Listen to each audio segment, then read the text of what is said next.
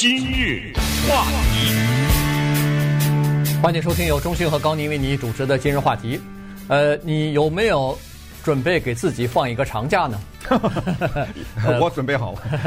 快到退休的人呢，应该考虑一下这个问题啊。以前呢，呃，放长假我们都知道，在学术单位哈，尤其在大学，对什么终身教授啊，医院里头有的时候也会有哈，就是呃，可以给他们一个长假。但是人家那个半年、一年的这种长假呢，第一是积累了很长时间，第二呢是要求你在这个长假时间呢，也是要做一些和学术和你的专业。相关的一些研究或者是进修啊，所以呢，呃，这个还不包括在我们今天所讲的长假里边。我们今天所讲的这个长假是真正的放长假，但是这个长假并不是说让你待在家里头，呃，这个睡到自然醒，然后就什么事也不干了哈。这个长假呢是来探讨或者是探索一下你真正的兴趣在哪儿，以及规划一下你退休以后。要做什么事？嗯，这个里面今天正好利用这机会跟大家聊这两个概念，一个是刚才高宁说的这个 sabbatical 哈，这个是来自于希伯来文啊，这个 Sabbath，呃，大家也知道，上帝造了人，造了先造了宇宙，然后造了人呢是六天，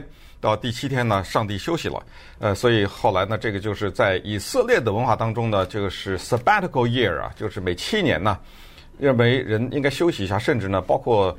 我们也知道种地那个地都需要休耕啊，对，你不能让它一天到晚在这呃接粮食，然后在这种粮食，让它一天到晚收成，这个地它也会疲劳。我是觉得这个是大自然的节奏，然后人其实生活工作都有自己的节奏，所以这个呢概念我觉得挺棒的，在西方至少是这样。我至至少我个人还没有了解到说在过去，呃，我们这个中国的或者是东方的世界里有这个概念哈，包括大学教授什么七年。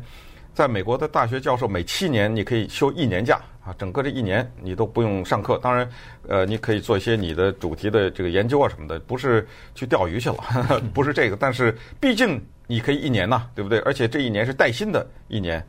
另外一个概念呢叫 gap year 啊，这个呢叫做间歇年或者叫间隔年。这个呢是近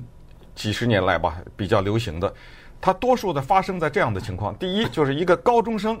他毕业了以后，在申请大学的时候呢，他申请了，然后大学要他了，他或者是他先不申请都有可能。他就是我先休一年，因为我这个从小学、中学到高中一路上学上了这么多年，我休一年，先别上大学，做一下调整。然后呢，等我找到了自己的兴趣之后，那我因为到大学一般的不让你马上定专业嘛，对不对？等我找到了兴趣后，我来。这是第一个叫做 gap year，休一年。第二个呢？是大学毕业以后，有的人就急于找工作，马上不行了，这个得赶紧还钱呐，对不对？或者得有收入啊，呃，别人都已经呃这个年薪多少了，你你没找不到工作啊，但是有些人呢，就毅然决然的说，大学这么辛苦啊，这呃熬夜呀，考试啊，我也休他一年，然后再找工作。这是第二种。哦，还有就是我们现今天要讲的这个第三种，就是还没有到退休年龄呢。来个 gap year，咱们休他一年。当然，这个有点条件，就是你老板别开除你。在这个多数的情况，这个不太适应，所以很多人呢，在这个过程中就采取了就是辞职了啊。辞职了以后呢，休息一年。那有可能有听众说，我做不到啊，我需要这个这份工资啊，对不对？但是我们也必须得承认，还是有人能做到的啊，就是很多人能做到，比如。就别的就不说，就是大学上学，大学以前上或者大学毕业以后这休一年，嗯，我我说的这句话不管任何别人的家，不管别人家，只管我家，就是说我这个是鼓励的，就是绝对没有必要是马上，因为你知道这个像是一个运转的机器哈，你大学一毕业第二天你就去上班或者怎么样的话呢，你就进入到这个机器，你永远再也没有寒假暑假了。啊，你进入到这个系统里面以后，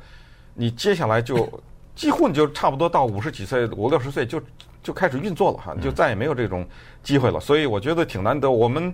呃，我们电台有一个同事，他的儿子就是这样啊，他毕业了以后跑到那个跟他的女朋友两个人呃太太后来结婚了，跑到欧洲去先住半年，又跑到什么地方再住多少多长时间。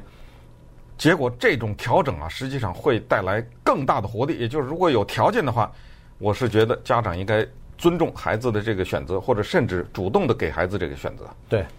呃，其实大学生有的时候毕业以后，他是想要歇一下的哈，因为说实话，美国的这个大学啊，尤其是上的好的大学。呃，这个毕业以后呢是非常吃力的。这个四年下来，我跟你讲，真的是不不轻松啊。所以，呃，有很多人呃，这个就是毕业以后呢，总想休息一下。但是，呃，休一年的，说实话比较少。可是休几个月的，我是见到过啊。就是说，在找工作的间歇当中，呃，就就开始休息哈，休息一段时间。呃，但当然就是最好是出去结合出去旅游啊，做一些呃自己喜欢做的、有兴趣的这个事情哈。那这个是年轻人，是大学生。今天我们讲的主要是在职业上已经呃这个熬了好几十年了，要准备退休，五十多岁、呃六十岁，像这样的年龄的时候呢，也适当的可以，如果可以的话，呃给自己放一个长假啊。放长假的呃这个机会呢，主要是第一是停下来一下，第二呢就是说要探索一下自己呃想要做什么哈，因为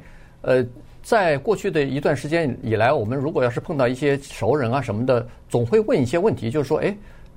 大家都到了这个年龄了，呃，如果要是婴儿潮的话，反正你呃离退休时间也不远了哈，那你退休以后做什么呢？你如果问这个话的时候，你基本上看到对方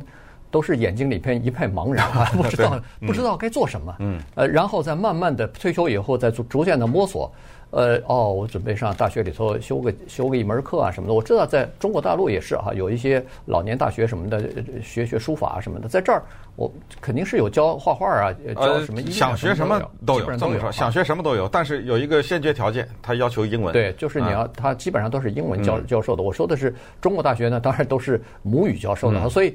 呃，这个呢，第一是你可以想象是想到的，但是问题你也不是光去拿课去啊，所以。有很多人，他觉得我不想到大学里头去上课修课了，这样的人很多啊。那你总要有一个什么事情，让你的生活变得充实起来。这个时候呢，你在休长假的时候呢，可以去做若干你以前认为说你有兴趣做的事儿。然后当你做了以后，你才知道哦，原来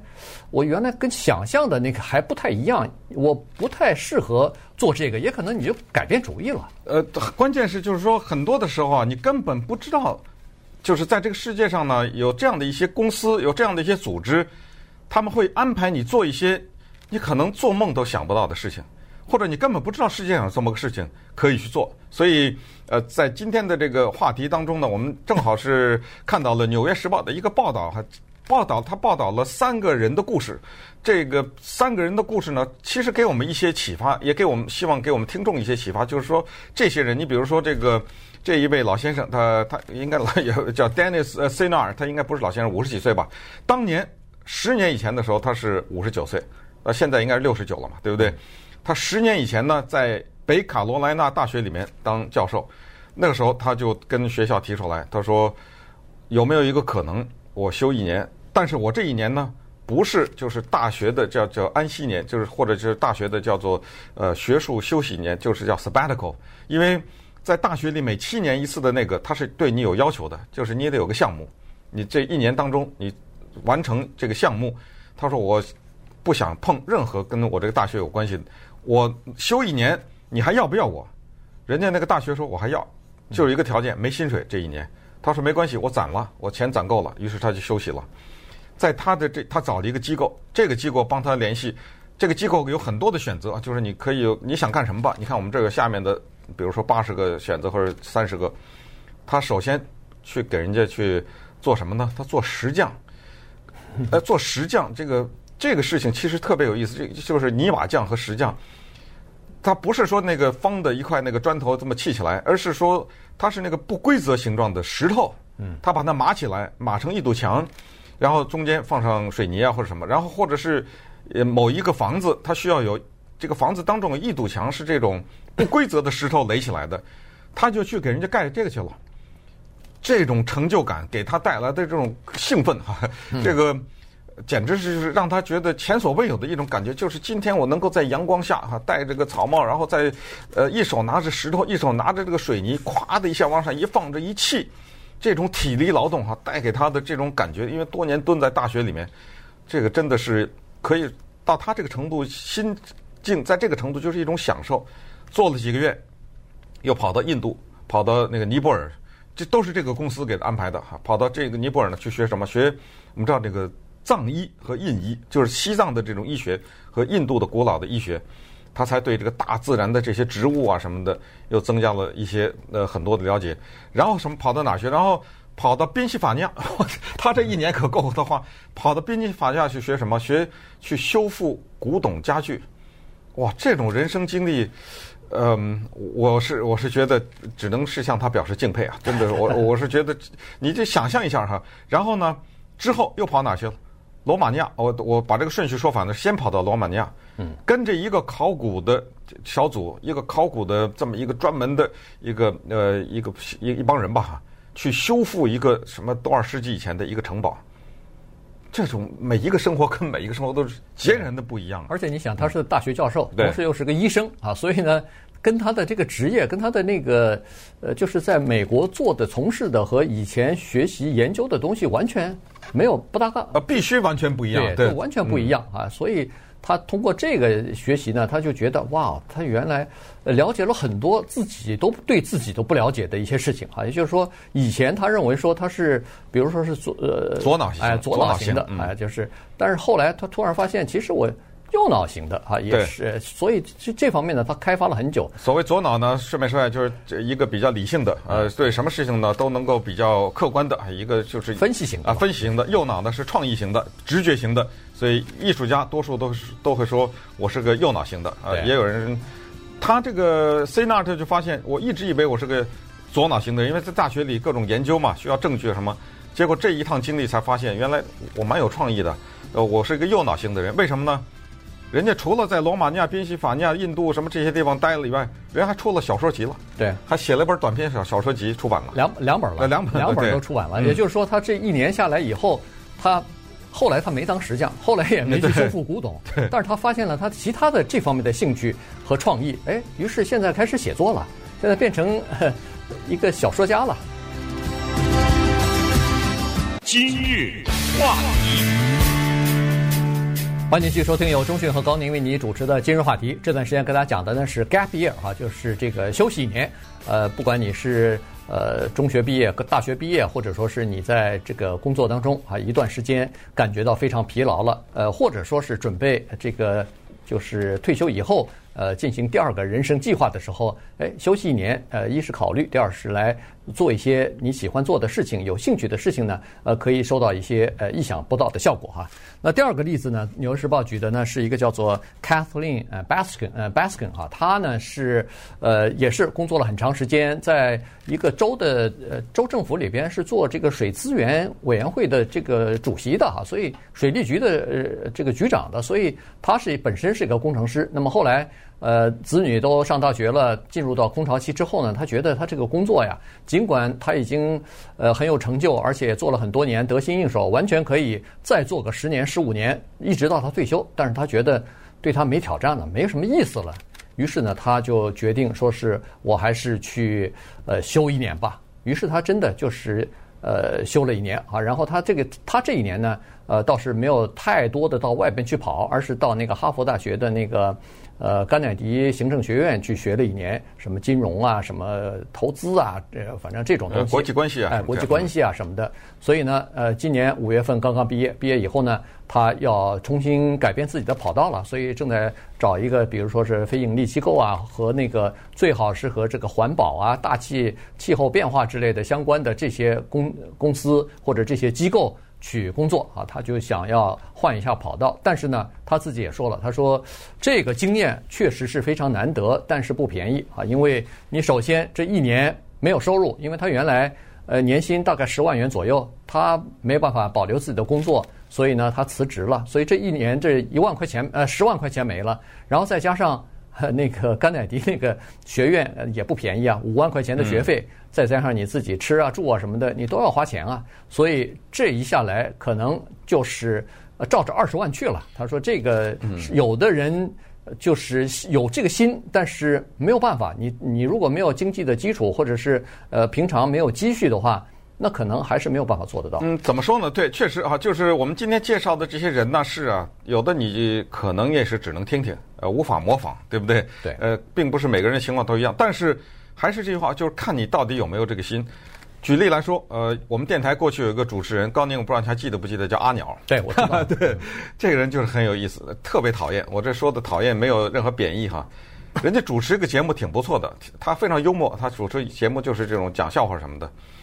刚主持没几个月，他说我走了，辞职了，对不对？嗯、这个人很麻烦，因为广播电台嘛，这不总是一个节目说两三个月做的挺不错就没了，这个不喜欢。但是人家走了，背着背包。到什么这个东欧，到什么欧洲啊，到什么哪去了？然后回来以后，因为在电台只那个 主持周末一个小时，这个不不能养家糊口嘛。他还在赌场里面工作，在赌场也是这样，三天两头辞职。他就是刚刚赚够一点旅费，因为他是那个自助旅行，嗯，马上拔腿就走。我不知道这个世界上还有没有他没去过的地方哈。回来以后呢，我们看他那个笔记本哈，秀丽的那个字，记载着他那个。不是电脑打字啊，是手写的，记载的他在不同的地方的经历。最可怕的是，他除了他拿这个笔啊，在这个笔记本里面密密麻麻记载他经历之外，还附有画。那个画是他自己画的，不是拿照相机照的。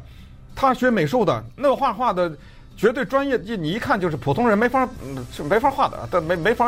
呃，就是效仿的这样的。包括我看他画的，在那个印度啊，在哪看到那个佛像啊什么的，画那个钢笔画。啊，真是惟妙惟肖哈！就这样的人呢，我还是这句话，就是他只能让我们敬佩，但是没办法模仿。他他这样的生活没办法模仿，但是，呃，怎么说呢？还是那句话吧，就是我们还是最终还不是就为自己活着嘛，对不对？呃，我可能做不到，人家阿鸟做到，他很快乐。那他的快乐，我相信，而且他这个快乐不光是自己快乐，还传染给其他的人。所以我在这想问一声，阿鸟，如果你现在听的话，请给我们联系一下。